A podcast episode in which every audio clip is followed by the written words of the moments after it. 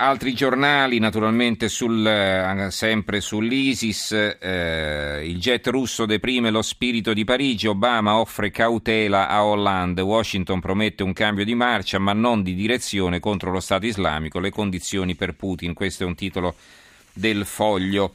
L'osservatore romano minaccia globale Olanda-Washington per rafforzare fronte anti-jihadista, allerta del Pentagono mentre Londra parla del rischio di attacchi nucleari e poi asse tra Mosca e Teheran. Il mattino di Napoli, Turchia-Russia, la guerra fredda, battuto jet al confine siriano, Putin, effetti tragici, Obama si schiera con Erdogan.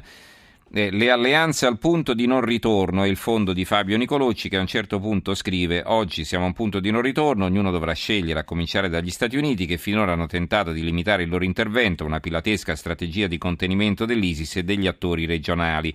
Questa strategia non tiene più, la mossa decisiva è stata fatta da Erdogan con un notevole e forse eccessiva dose di spregiudicatezza e di azzardo. Abbattere infatti un bombardiere russo non è solo una provocazione per battere i pugni sul tavolo, bensì una precisa scelta di definire alleanze e obiettivi, lo conferma anche il particolare tecnico che ad abbattere il Sukhoi è stato un caccia e non una batteria antiaerea a terra, per definizione individuabile e comunque per natura a carattere difensivo.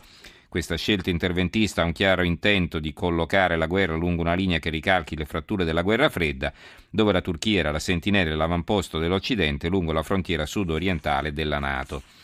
Il secolo XIX, l'ira di Putin contro i turchi, effetti tragici per il jet abbattuto. Mamma li turchi è il titolo del tempo, sempre sulla foto che eh, ritroviamo praticamente su tutti i giornali di questo aereo in fiamme. Il giornale di Sicilia, bomba sul bus, uccise 12 guardie, in Tunisia torna il terrore. E poi a proposito dell'abbattimento dell'aereo c'è una, eh, un'intervista ad Andrea Margelletti, eh, presidente del Centro Studi Internazionali, che è stato anche nostro ospite più volte, un prezioso regalo al califfo. Questo è il sunto dell'intervista. Turchia e Russia eh, venti di guerra, il titolo del piccolo e Putin le co- cose turche e a parole e parole di guerra. Sempre più in ordine sparso nella lotta ai nuovi demoni, questo è il fondo di Marina Castellaneta. E poi eh, l'Unione Sarda. L'Unione Sarda non è Putin il nemico, è il fondo di Roberto Casu che scrive All'indomani della strage di Parigi, il Sole 24 Ore ha pubblicato un illuminante articolo di Alberto Negri sulla Saudi Connection, l'alleanza di ferro e di petrolio che dal 1945 lega gli Stati Uniti all'Arabia Saudita.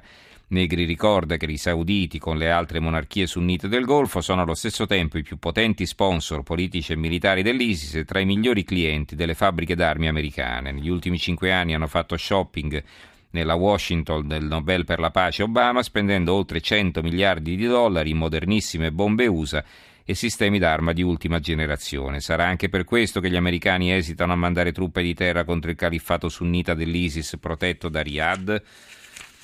E eh, i titoli invece sulla sicurezza interna, eh, ve li leggo rapidamente.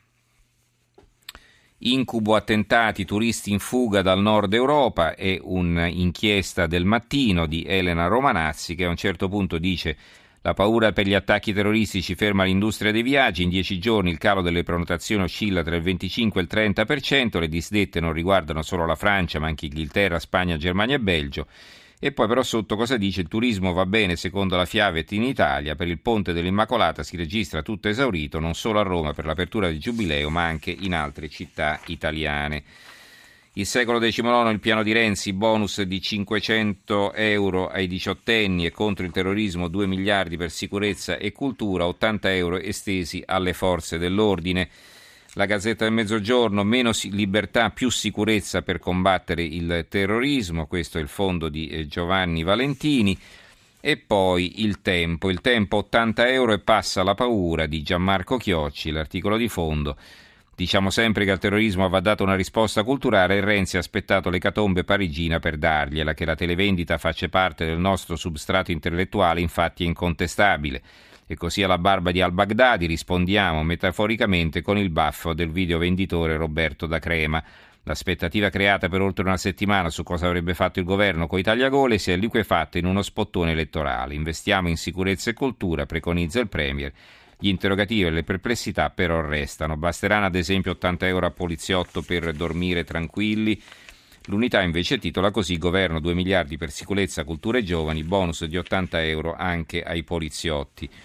Il foglio in difesa di noi stessi, non vogliono cambiare il nostro stile di vita, ci vogliono distruggere, bisogna avere paura della resa, non della guerra, il problema della nostra civiltà è aver perso coraggio e identità. Intervista a Carlo Nordi, il procuratore di Venezia. Un paese che vieta ai ragazzi di vedere il crocifisso bianco di Chagall è un paese che ha già perso la sua identità, non è questione di destra o sinistra, la politica è il riflesso del sentire del paese, dice Nordio. E eh, abbiamo ancora un paio di minuti e parliamo della visita del Papa in Africa. Eh, vi dicevo l'articolo di fondo dell'avvenire di eh, padre Giulio Albanese, un varco di speranza, le scelte africane di Francesco.